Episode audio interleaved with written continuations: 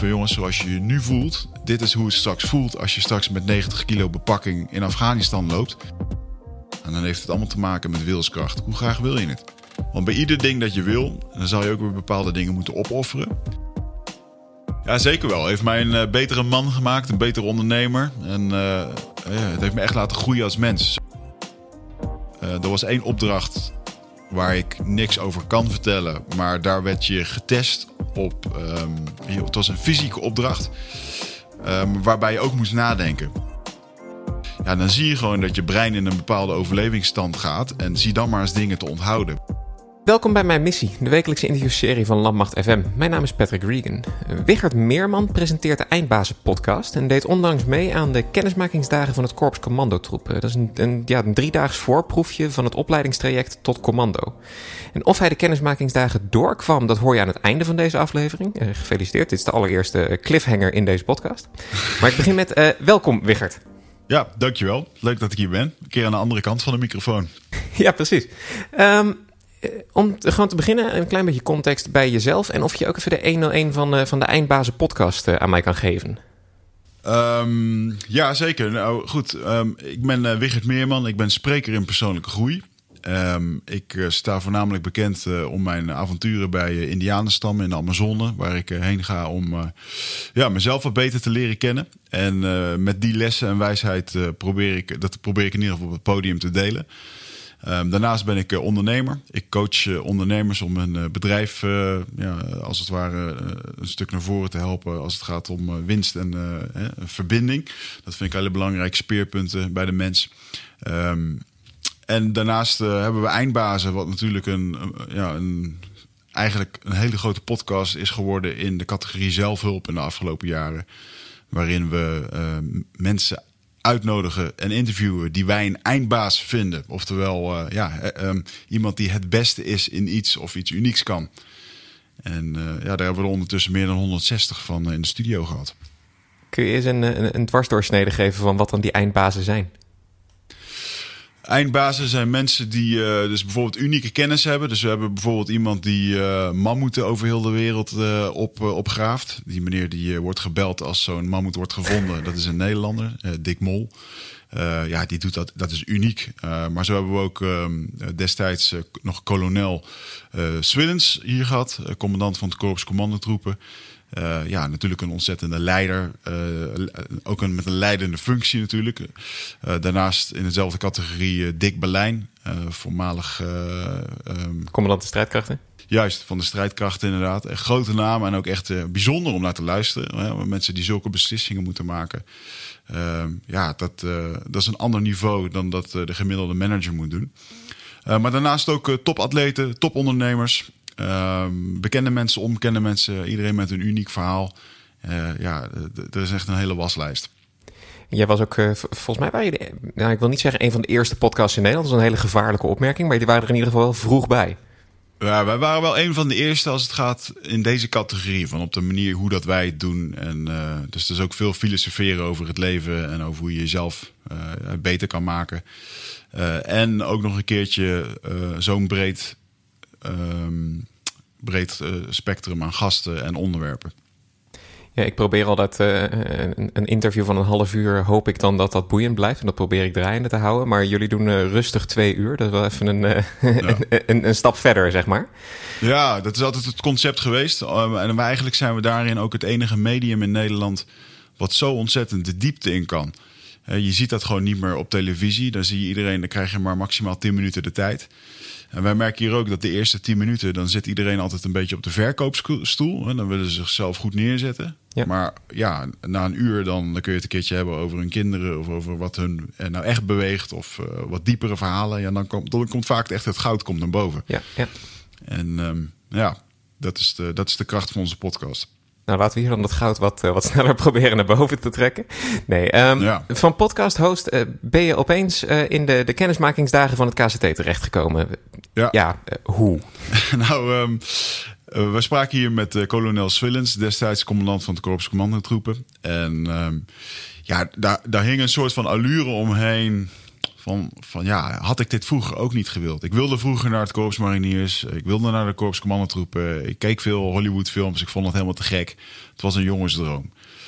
Uh, maar uiteindelijk heb ik dat dus nooit, nooit gedaan. En uh, daar had ik het met hem over. En toen zei hij, hij zegt, nou jongens, als jullie uh, willen... dan nodig ik jullie bij deze uit voor de kennismakingsdagen van het Korps Commandotroepen. Daar, daar, waren wij heel erg enthousiast over. Um, toen nog niet echt wetende wat dat inhield. Zo van, nou, dit is gewoon tof, we kunnen daar een keertje heen. En, uh, maar op dat moment kwam het gewoon niet uit in mijn leven. Want dat is nu ongeveer vier jaar geleden. En toen kwam ik net uit een, uh, een lastige periode, ondernemersperiode, een burn-out gehad. En ik was fysiek, was ik daar echt niet aan toe. Of had ik er ook geen zin in.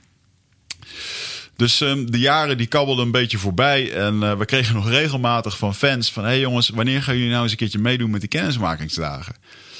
En vorig jaar, toen, ik weet nog dat het ergens in januari was... dat ik echt op een dag wakker werd en dat ik dacht... weet je, die uitnodiging die ligt er gewoon nog steeds. Als ik dit niet doe, dan ga ik hier spijt van krijgen.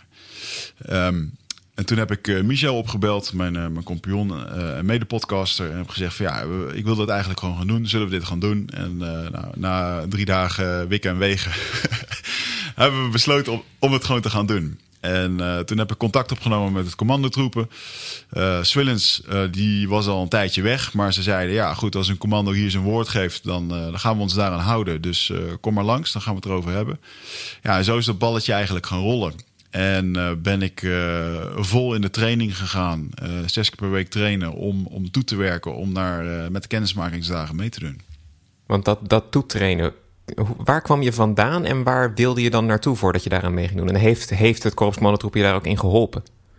Ja, je, je moet het zo zien. Vroeger, ik ben topsporter geweest. Ik heb veel in de vechtsport gedaan. waarbij ik twee keer op een dag jiu-jitsu trainen. over heel de wereld vloog om, om wedstrijden te doen. Uh, op een gegeven moment heb ik toch gekozen om voor een, uh, carrière, uh, om voor een carrière te gaan. En daarmee werd het sporten wat is op een lager pitje gekomen. En ten tijde dat ik hier aan meedeed, ook nog een tijdje herstellende van de burn-out, ehm, heb ik echt wel moeite gehad om weer ja, om naar dat oude niveau te gaan waar ik me comfortabel bij voelde. En dat was vaak gewoon veel en hard sporten, maar dat, dat kon gewoon niet meer. Dus ik, op dat moment was ik twee keer per week aan het Braziliaanse jiu-jitsu. Dat vond ik helemaal te gek, een vechtsport. En um, ja, ik kreeg al heel snel te horen van Noël Brands, een voormalige marinier die zich nu richt op kracht- en conditietraining. richt zich heel erg op het opleiden voor mensen die graag naar Defensie willen. Dat doet hij in Breda. En hij is al jaren een vriend van mij. En um, ik dacht van ja, hij, hij kan mij hier bij helpen. En die zei als eerste van ja, wat je nu aan het doen bent, dat gaat je totaal niet helpen bij die drie dagen. Daar moet je andere dingen voor kunnen. Je hoeft daar geen mensen te wurgen of een armklemmen te leggen. dus um, je moet anders gaan trainen. En um, ja, toen ben ik dus in één keer uh, van twee keer per week naar zes keer per week uh, gaan trainen. Naar hardlopen, zwemmen, uh, krachttraining. En um, we hadden in eerste instantie bedacht dat we dit wel even binnen zes maanden zouden doen. en natuurlijk, ja, de testen voor het korpscommandotroepen, die zijn bekend. Voor de kennismakingsdagen, dus daar gingen we op trainen. Nou, de eerste koepentest, daar liep ik, een, ik geloof 2200 meter. Dus dat was, was niet zo heel erg goed. Um, krachttesten haalde ik ook niet allemaal. En mijn compagnon eveneens niet. En, maar we kwamen er wel achter dat vanaf dat niveau... en plus ik ben ook nog een keertje 36 jaar... Um, ik geloof dat na je 28ste mag je sowieso niet meer naar de kennismakingsdagen. Tenzij je intern werkt bij Defensie. Maar... Um, ja, dan, komt de, dan merk je in één keer dat je ouder wordt. Klinkt heel stom als je dan 36 bent. Um, maar dat is echt zo. En um, uh, ja, ook zelfs dat half jaar, dat was te ambitieus. Merkte gewoon dat op een gegeven moment uh, mijn lichaam, de training ging niet meer vooruit. Mijn lichaam deed pijn en ik was gewoon, ik ging tegen het overtrainen aan. Toen hebben we trainingsschema's weer aangepast. En um, ja, dat heeft hij heel keurig gedaan. En um, Michel, die is halverwege afgehaakt. Omdat hij toch te veel... Uh, het was te veel belasting voor hem. Um, en ik had zoiets van... Ja, uh, ik... Weet je, het is niet mijn droom om commando te worden. Er moet wel een keer een eindstreep zijn wanneer we naar, de, naar die KD-KCT gaan. Dus we hebben het nog een keertje opgeschoven. Gewoon dat ik mijn conditie niet op peil had toen kwam het Korps Commandotroepen nog een keertje met van ja, we hebben toevallig een budget gekregen om opnames te gaan maken in Amerika. Dus de, de KD-KCT gaat niet door van, van, van één maand. Dus het werd opgeschoven naar, naar januari. En ehm, ja, die, om heel eerlijk te zijn, was dat ook wel prettig. Want ik, heb die, ik had die maanden hard nodig om, om de laatste beetjes erbij te spijkeren. Ja, dus toen ben ik daar in januari ben ik daarheen geweest. En daar heb ik acht maanden, zes keer per week voor getraind. En hoe, ja, uh, het is een heel sturende vraag, maar hoe fit voelde jij je dan op het moment dat je daar naartoe ging? Had je wel het gevoel dat je er klaar voor was, of was het eigenlijk nog net kila aan, zeg maar? Ja. Um, achteraf gezien had ik in mijn situatie graag nog vier maanden extra willen hebben om hier naartoe te trainen. Mm -hmm. Maar Anderzijds heb ik daar ook wel gezien dat het niet uitmaakt hoe goed je conditie is, want je wordt toch tot het uiterste gedreven. Um, nu heb ik daar um, uh, op papier kon ik alles halen. Dus de krachttesten die, uh, die hadden natuurlijk vooruit vanaf uh, getest. Nou, de Cooper-test, daar de laatste twee testen die ik had gelopen, daar liep ik 2770 meter.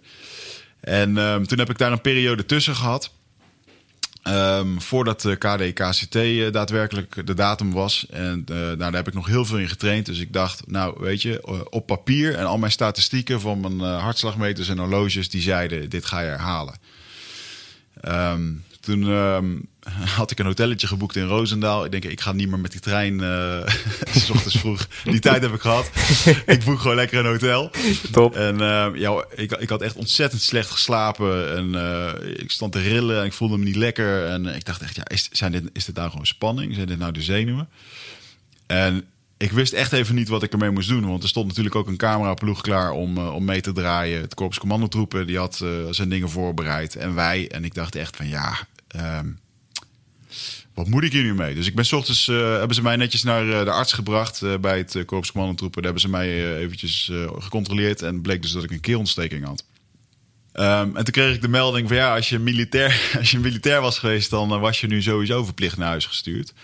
Maar je bent een burger, dus je hebt zelf de keuze wat je hiermee mag doen. toen heb ik toch gekozen om het gewoon te gaan doen. ook in goed overleg, ja, nogmaals, kijk, ik, hoef, ik, ik, heb niet meer de droom om commando te worden. Voor mij was het gewoon een ervaring. Maar ik had voor mezelf wel echt de, lat super hoog gelegd. Van ik moest en zou dit gaan halen. Uh, nou, het resultaat is uiteindelijk dat ik de looptest kwam ik 150 meter te kort op. En uh, ja, dat was het teleurstellend. Want ja, die liep ik drie maanden daarvoor, liep ik die al gewoon. Uh, dus dat, ja, dat was gewoon een, een dikke tegenvaller. De krachttesten die had ik gewoon gehaald. En uh, nou, uiteindelijk ben ik gewoon het normale reguliere programma ingegaan. En ben ik gewoon uh, drie dagen met de jongens uh, ja, door de achtbaan heen gegaan. Want het is um, de test voor het KCT is eigenlijk... je begint direct met die um, fysieke keuring als het ware... Ja. waarbij je uit mijn hoofd 2800 meter moet lopen. Je moet 40 sit-ups... Ja, ik, dacht, ik dacht 40 sit-ups, 30 push-ups en 6 pull-ups. Die, die moet je aan het begin halen. Als je die haalt, ga je de rest van de kennismakingsdagen in. Als je die niet haalt, mag je eigenlijk gelijk aan het begin weer naar huis. Ja, correct. En dat. Uh, um, ja, daar ging ook een hele hoop naar huis. Van de 33 aanmeldingen die er voor die dag waren. En dat vond ik wel bijzonder, hè, want dat zijn gewoon mensen die, die officieel solliciteren. Want anders kom je hier niet. Je kunt het niet gewoon een keertje uitproberen. Je solliciteert ervoor. Van de 33 sollicitanten komt er uiteindelijk maar 23 opdagen van de 23 die er dan beginnen, uh, ja, blijven er uiteindelijk gewoon uh, nog maar 12 over na die drie dagen. En een hele hoop vallen er al af bij die eerste testen. Of op kracht of op de looptest. En als je dan om je heen kijkt, heb je een idee bij uh, hoe, hoe, dat dan kwam en hoe zij er ook in stonden? Want in, inderdaad, wat je zegt, je solliciteert erop. En voor veel zal dit ja, een droom zijn. Ja, zeker. Ja, goed, het is natuurlijk een hoe reageer je op spanning? Uh, als ik nu kijk naar mezelf, uh, ik, herken dit van mezelf, van het, van bijvoorbeeld van het wedstrijdvechten van vroeger. Zodra er druk op de ketel komt, ga ik minder presteren. Uh, dat weet ik van mezelf. En dat is, een, dat is mijn interne gevecht altijd geweest. Maar er zijn ook jongens geweest die daar, noem dat, persoonlijke records hebben gelopen. Zo van, ja, ik heb nog nooit, hè, er staat er in één keer druk op de ketel en in één keer kunnen ze nog sneller lopen.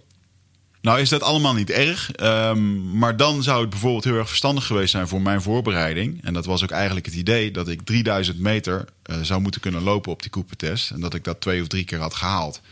Heb je dan een keer een slechte dag, dan had ik die 2800 meter gehaald. Nu zat ik op het randje van ga, van ga ik die 2800 halen. En uh, ja, dan, dan gaat het dus slecht omdat je een keer keelontsteking hebt of je voelt je niet lekker of er zit spanning op. Uh, en dan loop je 150 uur minder. En dan kan je dus naar huis. Ja, dan had jij het geluk in deze dat je uh, wel door mocht gaan de, de driedaagse in. Um, het, het, het commandotroepen en ook de kennismakingsdagen, daar wordt heel geheimzinnig en heel geheim over gedaan. Dat is uh, volgens mij ook om ervoor te zorgen dat het een, ja, een verrassing blijft. Een verrassing heeft iets positiefs. Ik weet niet of je het hier een verrassing kan noemen. Maar in ieder geval dat je in het ongewisse blijft over wat er die drie dagen gaat gebeuren. Um, hoe begon je daaraan? Um, nou, ik, ik, durf te zeggen dat ik iets meer informatie had dan, uh, dan de gemiddelde deelnemer. Omdat ik natuurlijk al had besproken, oké, okay, we gaan hier ook dingen filmen. Hoe gaan we dat dan doen? Dus ik heb wel wat. Uh, ik wist wel -hmm. wat uh, onderdelen. Uh, inhoudelijk wist ik er niet zoveel van. Ik heb ook uh, een week van tevoren heb ik aan mijn uh, team hier doorgegeven van jongens, dit is het contact van bij het Korps Commandotroepen. zoeken jullie het allemaal lekker uit met wat jullie gaan doen met filmen. Ik wil gewoon het programma in en ik wil het gewoon ervaren zoals het is. Dus uh, maar me daarin ook niet gespaard. Of uh, uh, terwijl ze dat wel hebben aangeboden. Van joh, je mag als je tussendoor films wil schieten en zo, dat kan dat wel. En dan kunnen we daar wel naar kijken. Maar uiteindelijk ehm, ben ik gewoon de drie dagen ingegaan. En ehm, ja, laat ik het zo zeggen. Ik stapte in één keer in een wereld toen ik dat tentenkamp instapte. waar ik nog nooit in geweest ben. En ook iets wat je niet kan voorbereiden. En dat wordt ook echt benadrukt daar. Uh, dat wat je daar ervaart, kan je niet zelf trainen. Uh, en ook niet met je vriend buiten ergens op een gasveld. En uh, dat had er voornamelijk mee te maken dat je gewoon continu niet weet wat je gaat doen. Um, je weet niet wat je te wachten staat. Um, je weet ook niet of je dingen goed doet. Je weet niet of je dingen fout doet. Het, ja, het is best wel moeilijk. Je, hangt, je wordt daar best wel hoe zou, ja, bungelend gehouden aan, aan je eigen zelfvertrouwen. En um, ik besef nu dat dat een heel erg belangrijk onderdeel is. Want als je dus drie dagen mensen uh, onder een bepaalde mentale en fysieke druk zet, dan gaan mensen op een bepaalde manier reageren. Uh, sommigen slaan dicht, sommigen gaan uh, extra hun best doen, sommigen denken alleen maar aan zichzelf. En dat is ontzettend bijzonder om, ja, om die dynamiek bij iedereen te zien en ook bij mezelf te ervaren. Ben je je tijdens die, die dagen bewust geweest van eigenlijk alles wat je me nu vertelt? Want volgens mij ga je dan helemaal stuk. En dan denk ik niet dat je uh, hier nog de mentale ja. capaciteit voor over hebt, of wel? Nee, zeker. Ik, um, nou, ik ben best wel een denker. Ik ben natuurlijk ook, ik ben 36, dus ik ben wat, uh, ik ben anders dan dat ik nu 20, dan dat ik 20 was. Ja. en um, uh, ik heb nog wel regelmatig daar eens gedacht uh, van waarom moeten we dit doen? Terwijl als ik twintig was geweest, dan had ik het gewoon gedaan.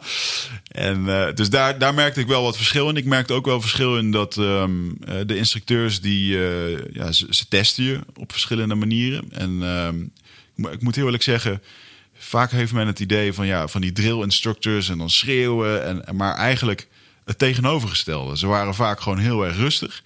Ze stelden gewoon vragen en, juist, en dat maakte het juist uh, vaak moeilijk. Hè? Dus je moest ook gewoon nadenken tijdens, het, uh, tijdens de activiteiten. Je was moe, je hebt weinig geslapen. En um, dat heeft ook een ontzettend effect op je. Dat, uh, ja, er worden gewoon vragen aan je gesteld en dan moet je daar een goed antwoord op geven. En je, je twijfelt continu of dat een goed antwoord is. En dan krijg je straf, dan moet je opdrukken, dan moet je dit doen, dan is het goed. En dat vond ik wel heel erg bijzonder hoe dat, uh, hoe dat werkt. Um, ik heb in mijn, uh, in, in, mijn eigen militaire opleiding heb ik ook uh, inderdaad uh, op een gegeven moment een commando als instructeur gehad. En het viel mij ook op dat hij zo extreem rustig was en kalm. zelfs op momenten dat hij ons inderdaad liet opdrukken, dat soort zaken.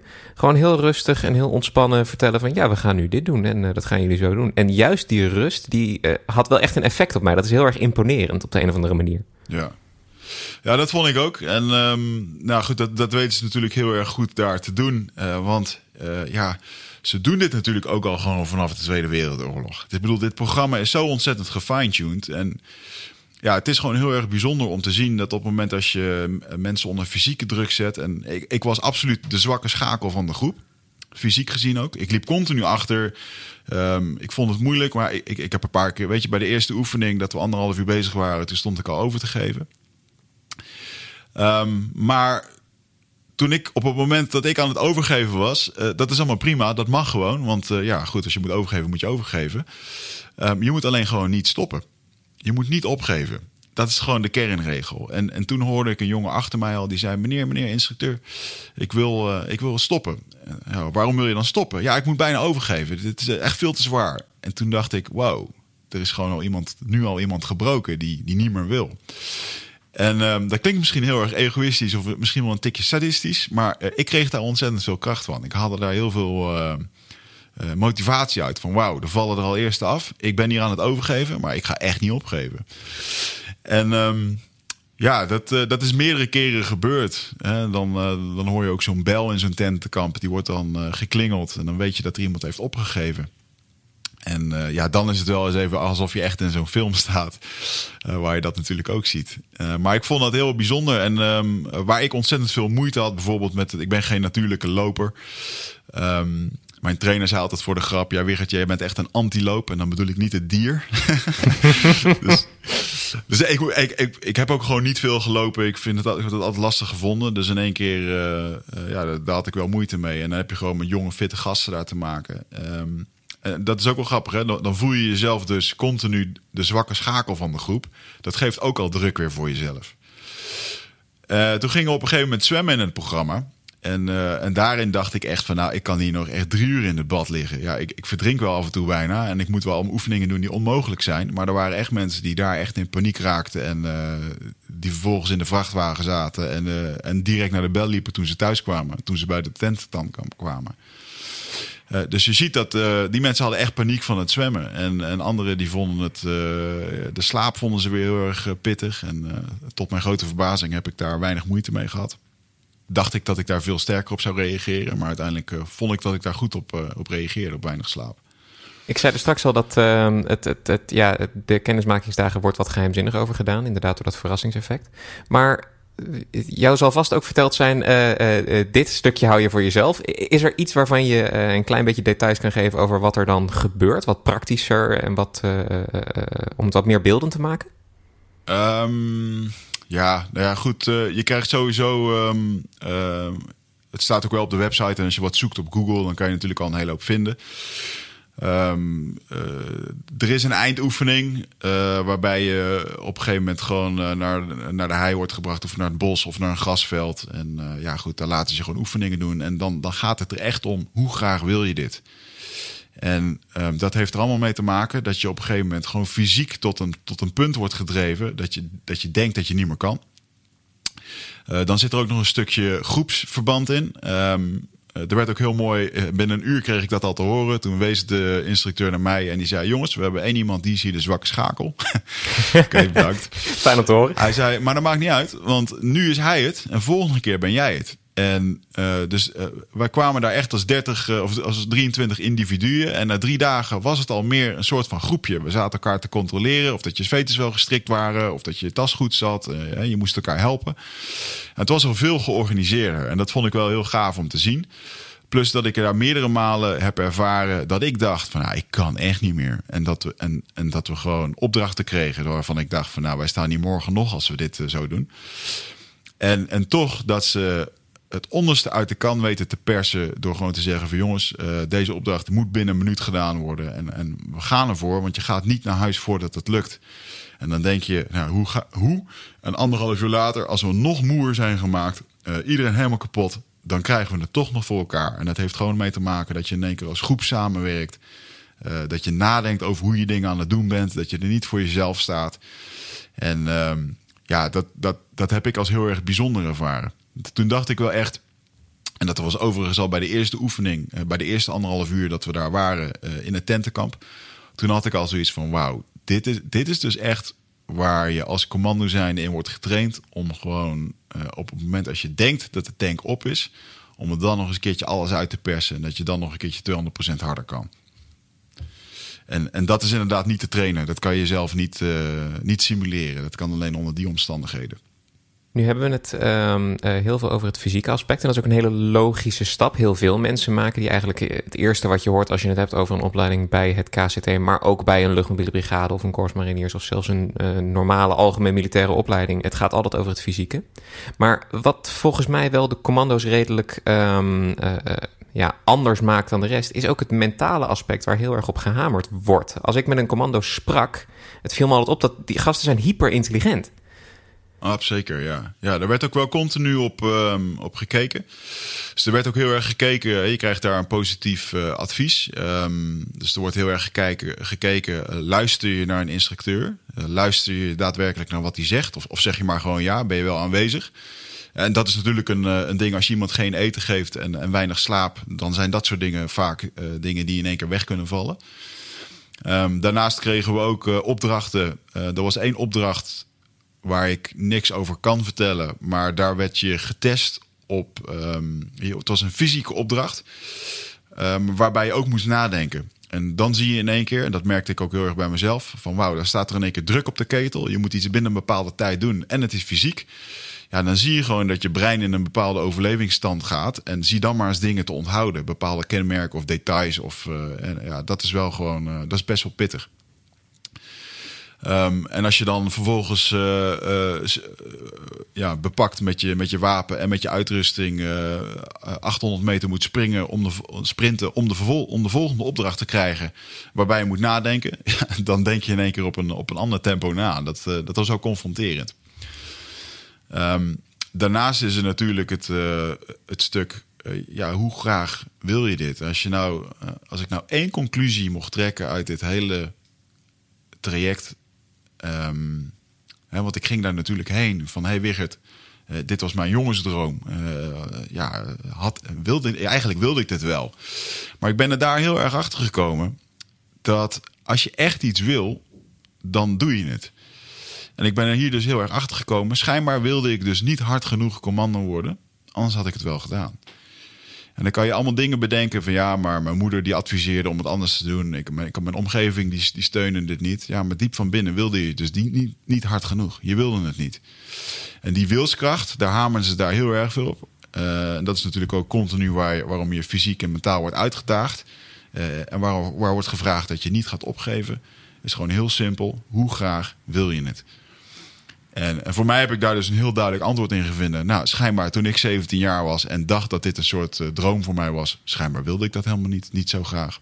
Kan een droom zijn geweest, maar toch waren er andere dingen die zwaarder mee, uh, meewogen misschien. Ja, ik, ik, denk dat ik net zoals heel veel jongeren, het leek, me, het leek me heel gaaf en heel leuk om commando te zijn of marinier of wat dan ook. Maar uiteindelijk heb ik dus niet, uh, durfde ik het misschien niet of wat dan ook, maar uiteindelijk diep van binnen had ik misschien toch een andere wens. Uh, en nu heb ik bijvoorbeeld in mijn sprekerscarrière, ja, als ik net zo graag commando had willen worden als spreker, dan was dat een hele andere motivatie uh, geweest. Om een, uh, je hebt nou, inmiddels vier jaar geleden, maar toen heb je dat interview met kolonel Swillens gedaan, die toen commandant van het Korps Commandotroepen was. Um, toen heb je hem heel veel gevraagd over het werk van een commando en wat een commando nou doet. Dan ben ik heel benieuwd of je nu in de, ja, de kennismakingsdagen die je dan hebt gedaan, uh, een bepaalde link zag tussen het werk wat er uiteindelijk uh, gedaan zou moeten worden en wat er in die kennismakingsdagen uh, gebeurde. Ja, dat is echt een hele mooie vraag dat je die stelt. En um, absoluut. En wat daar ook werd gezegd, keer op keer, van jongens, dit is niet het werk wat de commando doet. Je staat straks niet op de hei putjes te graven en te rennen en uh, hè, moeten worden. Uh, en alleen maar kaart lezen, bla bla bla. Uh, dit is niet het werk wat de commando straks doet. Alleen dit is wel hoe dat het werk straks voelt. En dat betekent dat het vaak koud en nat is, dat het lang duurt, dat je moet wachten. Uh, dat je niet weet wat er gaat gebeuren. Dat je moe bent. Dat je uh, je vingers doen pijn van de kou. Of je, je, nagel is uitgescheurd. Al, alles doet op een gegeven moment gewoon zeer. En zeker na die drie dagen. Um, na die eindoefening, toen dat nogmaals werd benadrukt: van jongens, zoals je nu voelt, dit is hoe het straks voelt als je straks met 90 kilo bepakking in Afghanistan loopt. Je moet munitie pakken, je ligt onder vuur, er wordt geschoten. Uh, dan krijg je een beetje een indruk over hoe dat het daar voelt. En toen dacht ik wel echt, ook naarmate van de beelden die ik daar had gezien, die ze laten zien met de kennismaking, dacht ik van ja, daar kan me dus wel echt heel goed voorstellen dat dit de fysieke en de mentale druk is die er in één keer op wordt gelegd. Um, en, en dan is het in één keer heel zwart-wit. En dan gaat het inderdaad in één keer om leven en dood. En uh, dan is er alleen maar goed of fout. En ja, dat, dat was wel heel confronterend en heel. Um, ik kijk nu heel anders naar dat soort beelden als ik die zie van mensen die bijvoorbeeld van jullie jongens die in, in, Afghanistan zijn of die dan op zijn quad door de woestijn heen rijden, niet weten wat er om je heen ligt of naar je kijkt of wat er kan gebeuren. en dan moet je het dan zes dagen zelf zien te rooien buiten de basis. Ja, dat, wauw, dat is echt wel heftig. Diep respect voor als je dat op die manier kan. Dan is tijdens de kennismakingsdagen zie je uh, het fysieke aspect, zie je hoe zwaar het is. Maar dan heb je dus nog niet, eens die echte zwart-witte druk van leven en dood op je staan. Absoluut. Dan was dit gewoon een veilige omgeving. Uh, wetende dat er nog nooit iemand dood is gegaan bij de, bij de kennismakingsdagen. Hè, en, en je weet ook maar dat het drie dagen is. En ehm, ja, dus je moet wel uit een. Ik snap absoluut dat je uit een bepaald hout gesneden moet zijn. Wat jij al zei, je, je hebt een, uh, een commando-instructeur gehad. Die, die sprak op een bepaalde manier, die bewoog op een bepaalde manier. Ja, dat doen al die jongens. Dit is gewoon een. Uh, je wordt daar gewoon gevormd tot een, ja, tot een commando. En, dat, en dat, dat beweegt en dat, um, dat beweegt en handelt op een bepaalde manier. En dat zie je gewoon bij al die jongens terug. Kun je dat uh, iets dieper omschrijven, hoe je een, een, commando typeert? Of het nou de kolonel Swillens is, of je instructeur, of uh, wie er eigenlijk op die kazerne in Roosendaal rondloopt? Ja.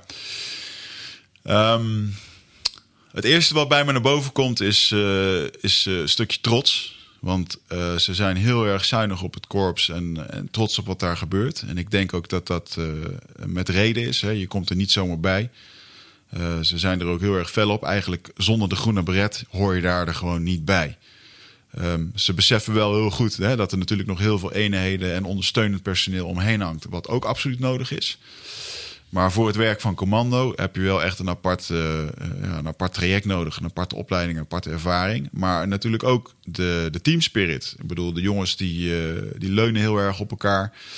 Maar zijn ook individueel ontzettend sterk ontwikkeld. Ik, um, uh, we hebben er een aantal operators mochten we ook spreken. En ik heb natuurlijk ook voor de, ja, voor de voorbereiding van de documentaire ben ik er een aantal keer geweest. Ja, het zijn wel jongens die erover nadenken. Um, die, die intelligent zijn, die veel verschillende dingen kunnen doen. Hè? Want je moet met een klein team moet je heel erg veel kunnen doen um, in lastige situaties. En ja, je ziet wel wat me wel opviel was, er, was dat deze jongens doen, zijn, zijn niet commando voor de bij, zeg maar. Je bent dit gewoon met je volledige leven. het commando zijn is je volledige leven. Um, en, daarnaast heb je inderdaad nog een gezin en heb je andere dingen en heb je werk. En dat is wel een levensstijl die. Um, ja, ik denk als je jonger bent dat je dat uh, makkelijker kan omarmen. Um, als ik nu 36 zou zijn en ik zou dit thuis proberen te verkopen aan mijn gezin, dan zou je zeggen: Nou, dat gaat niet meer gebeuren. Ja, ik kan me heel goed voorstellen dat op het moment als je gewoon uh, als je jong bent en je wil dat avontuur, ja, dan, dan ga je dat vinden. Plus het feit, kijk, um, veel mensen hebben het idee dat je allemaal James Bond-achtige dingen mag doen. Nou, ik denk ook zeker dat je dat mag doen en dat je dat geleerd wordt. Uh, maar anderzijds, je kan er met niemand over praten. Want alles wat ze doen is in geheime missies. Um, of in gebied waar, waar je gewoon niet kenbaar wil maken waar je bent. Dus dat zorgt ervoor dat je alleen maar kan delen met elkaar. Dus die jongens die zitten met elkaar, ja, die hebben gewoon jarenlang hebben, zijn ze opgeleid, ze zijn getraind samen, ze zijn door al die dingen samen heen gegaan. Dus je ziet dat dat, dat het kameraadschap en de hechtheid van die club, uh, ja, dat merk je. En je merkt uh, dat je daar buiten valt op het moment als je dat niet hebt gehad. Dan, dan, dan weet je, oké, okay, ik hoor hier niet bij. en dat is wel, uh, ja, ik vond het heel mooi om te zien. Het is een bijzondere club om voor, uh, om voor te kunnen werken. Na die, um, ja, je, je zegt ik heb op topsportniveau gesport, je spreker. Um, je bent best wel een, een persoon die het beste uit jezelf wil halen. Ja. Denk ik zo. Um, mm -hmm. Maar uit deze ervaring, zijn er nou, heeft het je veranderd op een bepaalde manier? Ja, zeker wel. Heeft mij een uh, betere man gemaakt, een betere ondernemer. En uh, ja, het heeft me echt laten groeien als mens. Sowieso uh, het commitment maken om, om hier naartoe te werken. Um, ik merkte dus dat ik ook vanwege mijn burn-out, waar natuurlijk heel veel mensen tegenwoordig mee te kampen hebben, dat, ik, dat er een soort handrem op stond bij mij, fysiek en misschien mentaal ook wel. Zo van een soort van voorzichtigheid. Die werd al opgerekt met de voorbereiding. maar die is, die is tijdens die drie dagen ben ik, is daar een paar keer echt gruwelijk overheen gegaan. Um, waarvan ik echt dacht van nou, ik, ik kan niet meer. Ik val je dadelijk dood neer. Um, en toch, um, ja, toch heb ik het gewoon overleefd. En toch kon het wel weer. Waarbij instructeurs dan ook met een glimlach tegen me zeiden van joh, als jij denkt dat je op 100% zit, dan zit je pas op 40%. En, en dat is wel de grens die we hier proberen op te rekken. En wat we continu doen in dat werkveld van de commando en in de training. Dus daarin heb ik een, heb ik mezelf wel opnieuw leren kennen. Plus het feit dat ik natuurlijk, ja, ik ben echt ontzettend trots dat ik, um, dat ik dit heb kunnen doen. Dat ik het heb mogen doen. Dat ten eerste, want het was absoluut gewoon een unieke kans en een, en een eer. Ben ik uh, uh, commandant Swillens ontzettend uh, ondankbaar voor. En het Korps Commandotroep ook. Um, maar anderzijds heeft het me ook iets anders laten zien. En dat is dat uiteindelijk ben ik dus ook overgebleven. Er bleven er nog twaalf over. Nou, daar zat ik gelukkig ook bij. En na die drie dagen dacht ik wel van ja, wauw. Ik was gewoon fysiek de, de zwakste. Um, maar ik heb niet opgegeven. En er waren mensen die daar sterker waren fysiek, uh, die die testen veel beter liepen.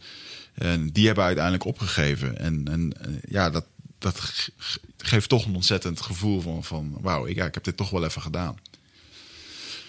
Um, Anderzijds denk ik ook dat er een hele mooie boodschap in zit. Er wordt natuurlijk ontzettend gehamerd op die, die testen die je moet halen. Um, aan het begin van deze kennismakingsdagen. Nou, officieel heb ik die dus niet gehaald. Maar ik heb de drie dagen daarna wel volledig uitgelopen. En ze hebben mij niet gespaard op, op enig niveau.